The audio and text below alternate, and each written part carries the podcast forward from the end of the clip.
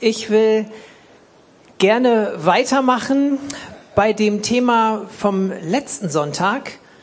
Und zwar ging es da ja maßgeblich um den Obersten des Friedens, um den Friedefürsten, Jesus Christus. Wir haben so einen wunderbaren Vers, wie einer der wunderbaren Tausenden von Versen in der Bibel, und zwar Jesaja 9, Vers 5. Da heißt es, denn ein Kind ist uns geboren, ein Sohn uns gegeben und die Herrschaft ruht auf seiner Schulter. Man nennt seinen Namen wunderbarer Ratgeber, starker Gott, Vater der Ewigkeit, Fürst des Friedens. Und in diesen Adventssonntagen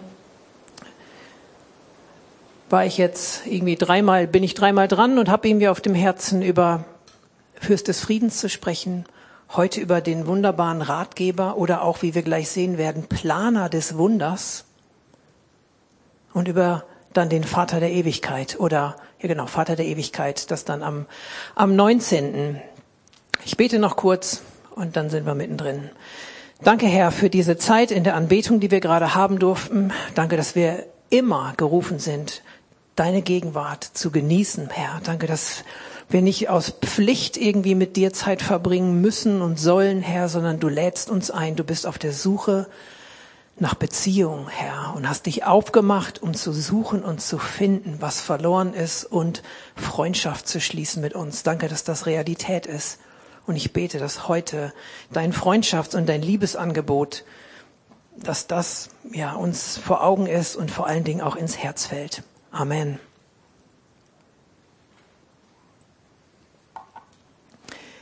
Also hier heißt es, dass der, der kommt, wunderbarer Ratgeber ist, Planer des Wunders, Gott hält.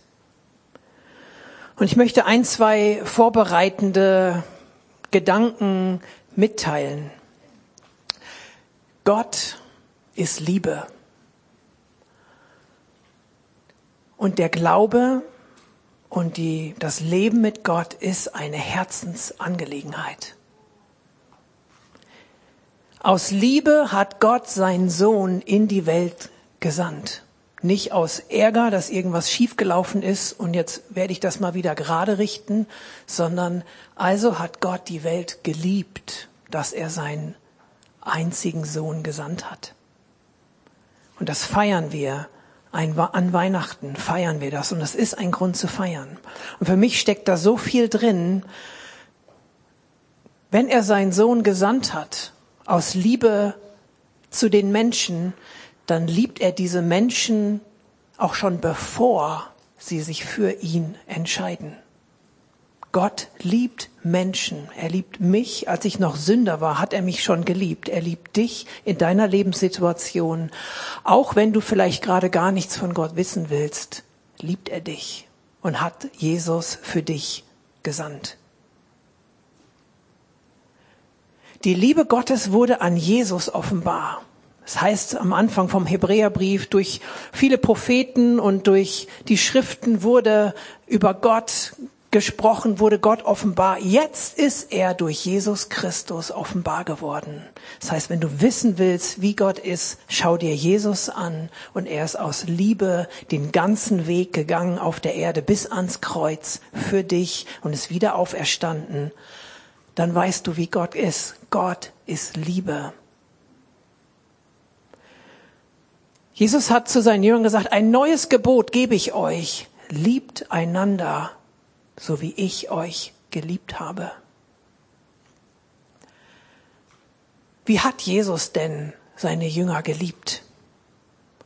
Es heißt in Johannes 13, Vers 1, vor dem Passafest aber, als Jesus wusste, dass seine Stunde gekommen war, aus dieser Welt zu dem Vater hinzugehen, da er die Seinen, die in der Welt waren, also seine Jünger, geliebt hatte, liebte er sie bis ans Ende oder bis ans Äußerste heißt es.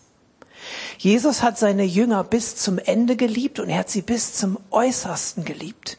Und du musst dir die Situation vorstellen, hier wird das Passafest, das Passamahl gefeiert. Jesus weiß ganz genau, wenn ich dieses Abendessen jetzt mit meinen Jüngern gehalten habe, wenn ich jetzt aus der Tür rausgehe, dann werde ich in den Garten Gethsemane gehen, dann werde ich kämpfen, dann werde ich wissen, dass es mir schwer fällt, diesen Weg zu gehen. Ihr kennt die, die Begebenheit, wo Jesus dann ringt und mit Gott Vater spricht und sagt, wenn es einen anderen Weg gibt, dann bitte mach es irgendwie anders, weil er wusste, dass er auf das Kreuz zugegangen ist.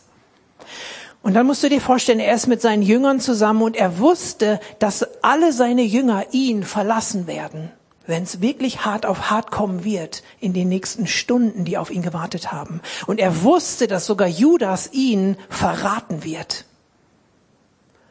Aber in der Stunde, als er wusste, dass seine Zeit gekommen war, liebte er sie bis zum Äußersten. Das heißt, er hat sogar seine Jünger geliebt, er hat ihnen dann die Füße gewaschen. Und stell dir vor, du wäschst denjenigen die Füße, wo du weißt, hey, in zwei, drei Stunden werden die mich verraten. Und du wäschst jemandem die Füße oder verlassen und du wäschst jemandem die Füße, von dem du weißt, der wird mich verraten und überliefern. Er liebte sie bis zum Äußersten. Sie waren nicht seine Feinde, sie waren eigentlich seine Freunde. Wie groß ist die Liebe Jesu, wenn er bis zum Äußersten liebt? Und wenn Jesus sagt, folgt mir nach, also macht's so, wie ich mach. Man sagte damals bei den Schülern der Rabbiner, die mussten so nah an ihn dran sein, dass sie im Staub der Rabbiner, im Staub der Lehrer gelaufen sind. So nah dran, die waren im Staub. Nachfolgen, Jünger sein, im Staub so nah dran sein.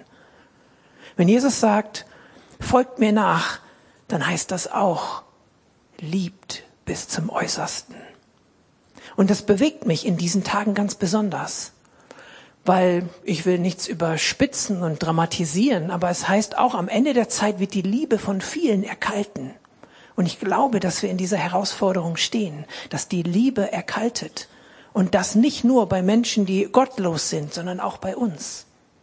Weil wie schnell, beobachte ich auch bei mir selbst, ist es eine einzige Aussage einer Person oder eine Meinung, einen Stand. Wir jetzt nicht viel über dieses großgescholtene Thema Impfung sprechen, aber wie schnell hat man eine Meinung über jemanden, wenn er eine andere Meinung hat als du und die ganze Person verändert ihr, ihr, ihr Ansehen vor dir nur aufgrund dieser eigenen Meinung. Wie schnell kann es gehen, dass wir Leute, dass wir alles, wofür die Personen stehen, irgendwie, dass wir auf Distanz gehen und dass die Liebe auch hier erkaltet aufgrund von Meinungsunterschieden. Wie schnell merke ich an mir selber, dass ich irgendwelche Politiker dann abschreibe, wenn ich zu irgendwelchen Aussagen von ihnen denke, hey Mann, jetzt hast du bei mir, aber jetzt bist du bei mir aber unten durch. Da muss ich auch mich überprüfen und sagen, okay, hey, diese Person, die steht noch für mehr. Das, ich kann nicht diese ganze Person ablehnen.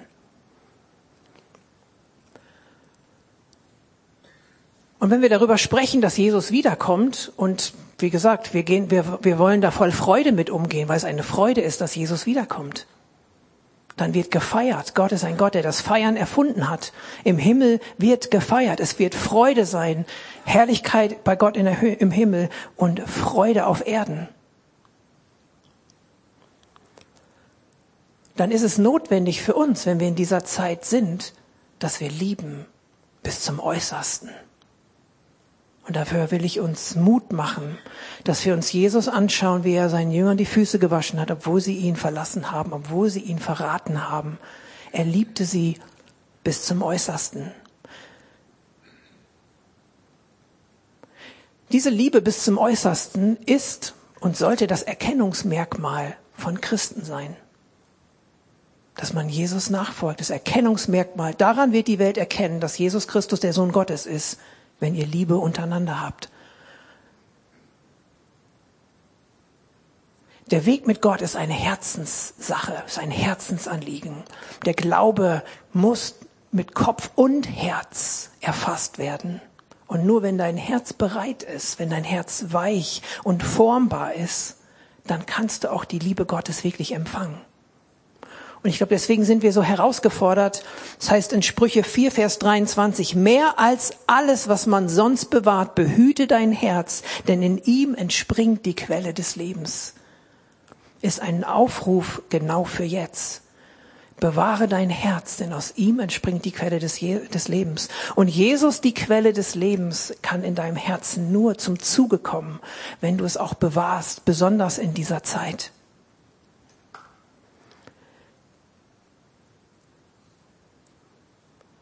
Die Liebe ist Wegbereiter, um Jesus als den zu erleben, der er ist.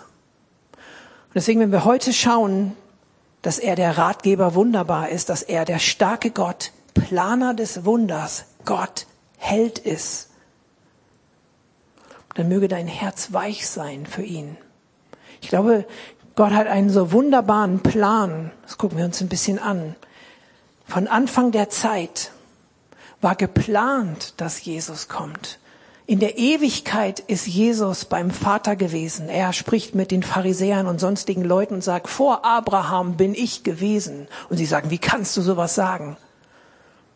Und Jesus bestätigt seine, seine Gottes, sein Gotteswesen und bestätigt, dass er ewig gewesen ist.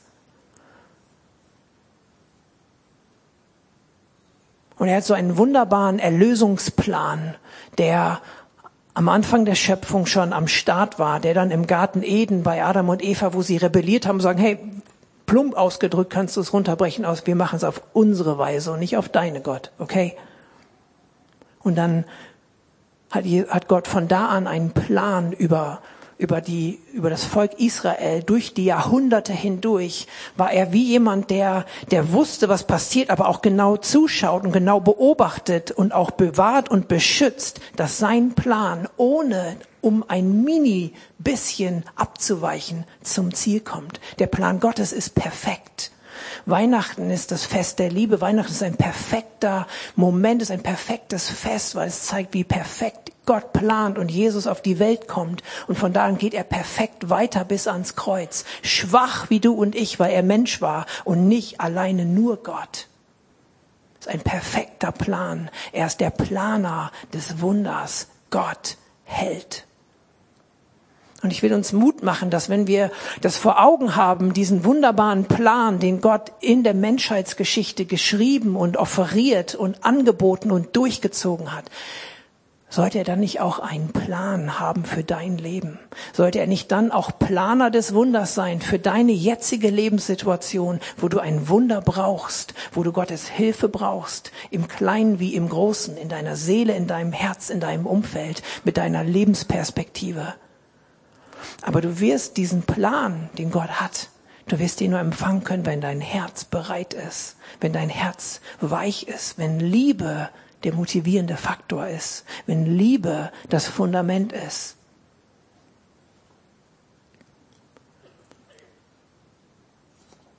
Deshalb der Einstieg über die Liebe. Gott hat das Wunder der Erlösung geplant, außerordentlich, großartig, voller Weisheit, grandios, in der Ewigkeit geplant und vorhergesehen, durch die Zeit ohne Fehler zum Ziel gebracht, in Christus vollendet. Wunderbarer Ratgeber, das sind auch Namen, mit denen Jesus genannt wird. Es ist manchmal auch wie eine Amtsbezeichnung. Der Rat, der Ratende, der, der Ratgebende. Es ist eine Bezeichnung, ist ein Name von Gott. Er ist wunderbar und er ist wundervoll.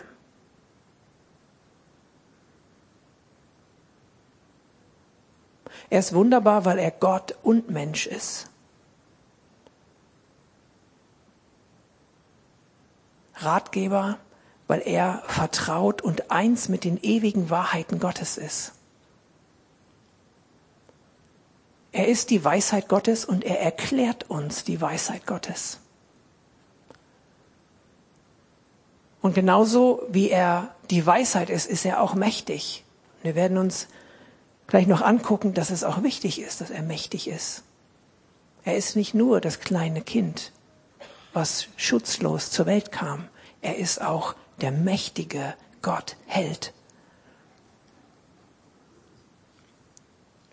1. Petrus 1, Verse 20 bis 21.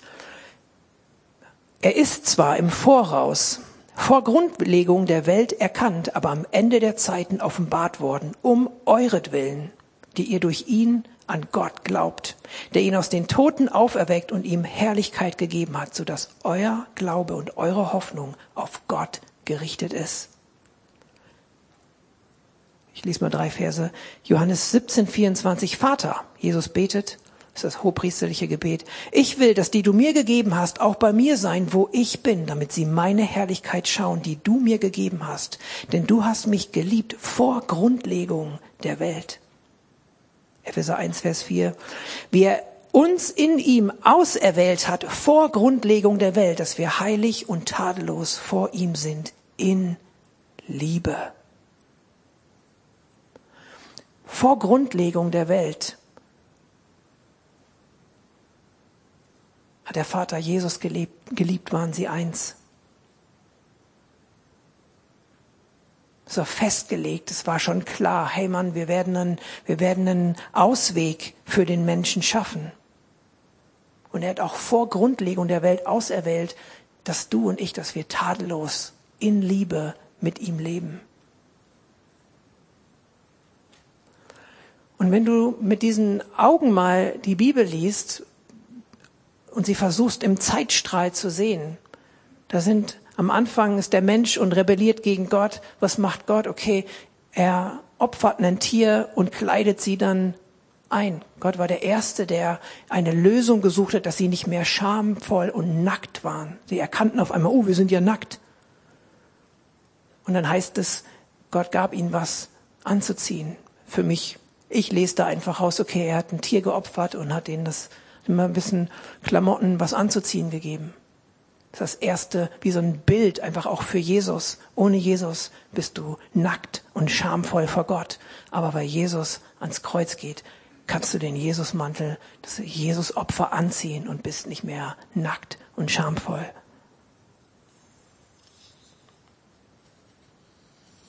Und Gott hat immer geschaut, dass, dass Menschen da waren, die ihm vertraut haben. Wir sehen nachher Noah, wir sehen das Volk Israel. Wenn man mal sieht, mit welcher Präzision und mit welcher Weisheit Gott da mit den Menschen durch diese Zeit hindurchgeht. Und als die Zeit erfüllt war, heißt es, dann kam Jesus. Als alles bereit war dafür, dass diese Botschaft die meisten Menschen erreichen kann, zu der Zeit, dass es gut verbreitet werden konnte auf der ganzen Erde. Dann kam Jesus.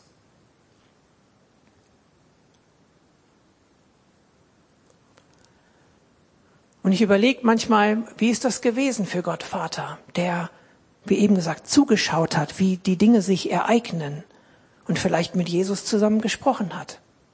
Ich stelle mir das ganz natürlich vor. Hey, jetzt kommt die Zeit. Jetzt geht's los. Jetzt gehst du auf die Erde. Jetzt wird der Vorhang noch mal ein Stück weiter gelüftet, geöffnet. Und wenn Gott Liebe ist, und es heißt, also hat er die Welt geliebt, dass er seinen Sohn gesandt hat. Ich glaube, dass da eine Sehnsucht drin gewesen ist. Gott hat sich danach gesehnt, dass Jesus endlich auf die Erde kommt. Weil Liebe hat Sehnsucht. Haben wir eine Predigt von Joe wunderbar mit dieser Hochzeitsanalogie im Judentum gesehen. Da ist Sehnsucht drin. Lukas 22, Vers 15 sagt auch Jesus, und als die Stunde gekommen war, legte er sich zu Tisch und die Apostel mit ihm. Und er sprach zu ihnen, das ist auch kurz vor diesem Passamal, mit Sehnsucht habe ich mich gesehnt, dieses Passamal mit euch zu essen, ehe ich leide. Denn ich sage euch, sie es gewiss nicht mehr essen werde, bis erfüllt sein wird, das Reich Gottes. Jesus sehnt sich auch danach, mit den Jüngern dieses Passamal zu feiern. Er hat, er hat eine Sehnsucht, aber er wusste danach, okay, gehe ich aus diesem Raum raus und dann gehe ich durch den Garten Gethsemane ans Kreuz. Aber er hat eine Sehnsucht da drin gehabt. Ich glaube, Gott Vater hat eine Sehnsucht, dass die Dinge zum, nicht zum Ende, sondern zu dem neuen Anfang kommen. In Jesus ist alles neu geworden. Und wenn das Ende da ist, was sich so dramatisch anhört, dann ist es nur der Anfang, der nächste Schritt des Neuen, was schon begonnen hat in Jesus. Wie sehnt sich Gott danach, dass alles wiederhergestellt wird?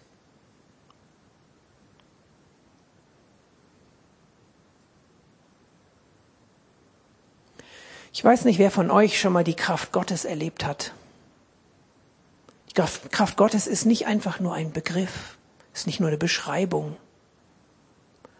Wir lesen in der Bibel, in den Psalmen, die Berge schmelzen vor ihm dahin. Mächtiger als große Wasser und tosende Wellen ist der Herr. Da hat nicht einfach einer nur irgendwie mal das Letzte und Größte rausgeholt, was poetisch möglich ist. Gott ist wirklich so. Und die Kraft Gottes ist erlebbar. Und da geht es nicht darum, irgendwas emotional hervorzupuschen und so zu tun, als ob. Ich weiß und glaube, dass viele von euch die echte Kraft Gottes schon erlebt haben. Weil der Gott, der sprach und es werde Licht, der, der wirklich Himmel und Erde erschaffen hat, das ist nicht nur ein kleines Säuseln, wir hören Gott und müssen hören, im Stillen und im Säuseln hören. Wir müssen zur Ruhe kommen. Wir brauchen dieses Herz voller Liebe, um seine Stimme hören und spüren zu können. Aber Gott ist auch voller Kraft. Und wer das schon mal erlebt hat, den ermutige ich, nicht nach dem Gefühl nochmal wieder nachzueifern, sondern nach der Kraft Gottes. Wir brauchen die Kraft Gottes in dieser Zeit. Davon bin ich überzeugt. Und ich rede da immer wenig drüber, weil ich auch keine Lust habe, irgendwie mit irgendwas zu prahlen. Aber ich habe die Kraft Gottes mal so heftig erlebt. Ich war zwei Stunden auf dem Boden. Meine Freunde mussten mich nachher tragen. Ich konnte mit kribbelnden Händen Auto fahren. Ich war einfach positiv fertig. Und dann haben sie mir aufgeholfen und ich merkte aber nach fünf Minuten, ich muss mich nochmal irgendwie in, das war auch in einer anderen Gemeinde, in einer anderen Stadt, ich muss mich nochmal in den Kinderraum legen, da war nichts mehr los. Da war irgendwie so eine Matratze und habe mich nochmal hingelegt und Gott hat einfach mit mir gesprochen und es ging wie Feuer durch meinen Körper rauf und runter. Danach dachte ich ihm, ja, wenn ich jetzt für Leute bete, dann geht's voll ab. Gar nichts ist passiert. Aber ich weiß, was die Kraft Gottes ist und dass es sie gibt. Aber ich suche nicht das Erlebnis, oh, es muss kribbeln, oh, es muss irgendwie sein. Aber ich weiß, dass die Kraft Gottes, die das all erschaffen hat, wenn sie auf diesen kleinen, von ihm aus Staub erschaffenen Körper trifft, dass es dann auch knallen kann im Guten. Und wir brauchen diese Kraft. Und er ist der Planer des Wunders, aber er ist auch der Mächtige, er ist der Gott Held.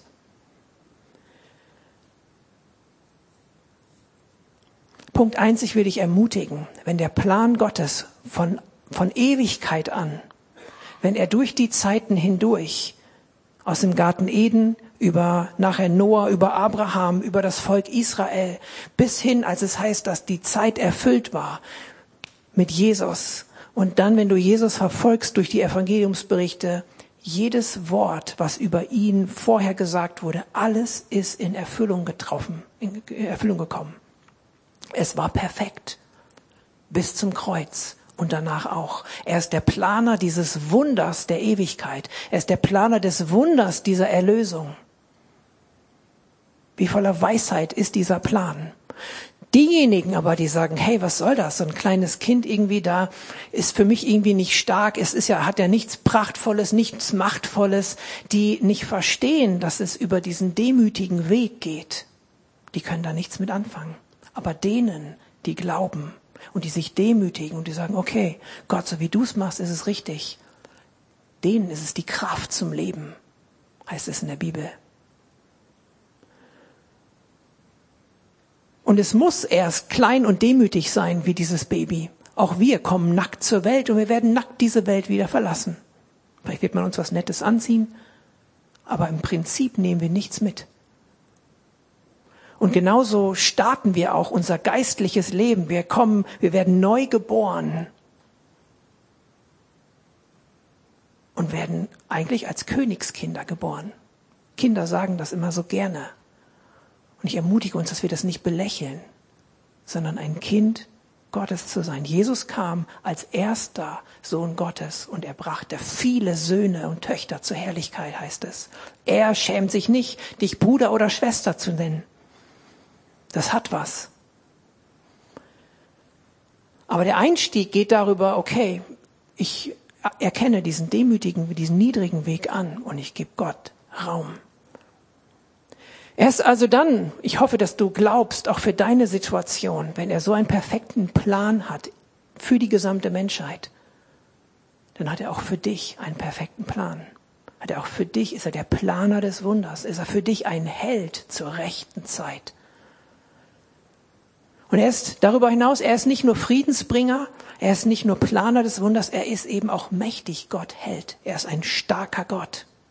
Das, was durch Christus geschehen ist, ist atemberaubend, ist kraftvoll. Durch ihn und zu ihm hin ist alles erschaffen worden. Christus ist mächtig. Und es heißt auch, selbst im Neuen Testament, am Ende vom Hebräerbrief, uh, wie heftig ist es, in die Hände Gottes zu fallen. Denn ein verzehrendes Feuer ist unser Gott.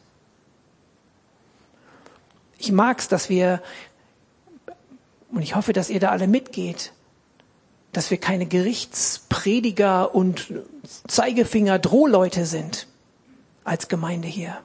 Aber dennoch wissen wir, dass Gott ein Gott der Gerechtigkeit ist. Und er hat Gerechtigkeit und er hat Strafe auf Jesus gelegt. Wenn ich es nicht annehme, dann ist die Strafe und die Ungerechtigkeit einfach noch da. Kann ich plump sorry sagen, das nehme ich aber wieder zurück, weil dafür ist es zu heftig, dass es einfach so ist. Aber er ist ein Baby gewesen, aber er ist der König, der wiederkommt. Und jedes Knie wird sich vor ihm beugen und jeder wird sagen, du bist Gott und sonst niemand. Und wenn du die Bibel bis zu Ende liest und auch zwischendurch, dann siehst du, es ist ein mächtiger Gott, über den du, da kannst du nicht drüber lachen. Ist kein schwacher Gott, sondern er ist ein Gott Held. Er hat seine Macht demonstriert über den Tod Manchmal denken wir auch, wenn Jesus heute durch Braunschweig gehen würde, oh, dann wäre wirklich was los. Ich glaube trotzdem, ganz viele würden sagen, kein Bock drauf. Genauso wie damals. Da haben auch ganz viele gesagt, wir wollen diesen Jesus nicht. Und so wird es bis zum Ende bleiben. Und das ist traurig.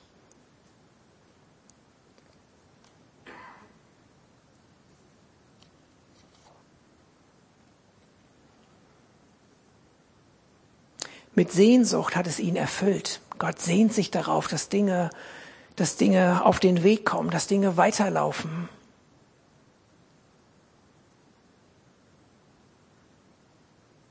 Und Advent heißt auch warten auf diesen Herrn der Herrlichkeit.